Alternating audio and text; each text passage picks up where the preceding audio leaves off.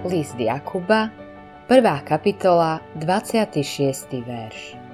Ak si niekto myslí, že slúži Bohu a jazyk si nedrží na úzde, ale oklamáva si srdce, u takého je daromné uctievanie Boha.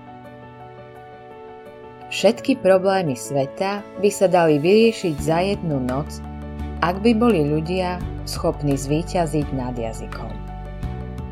Predstav si, že by neexistoval hnev, opozlosti, klamstvá, žiadne šomranie či stiažovanie sa.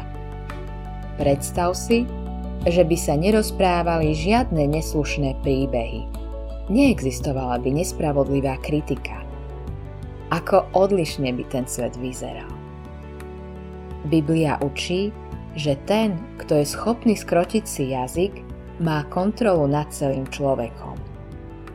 Predtým, ako prehovoríme, by sme sa mali samých seba opýtať tri otázky. Je to pravda? Je to láskavé? Oslavuje to Krista?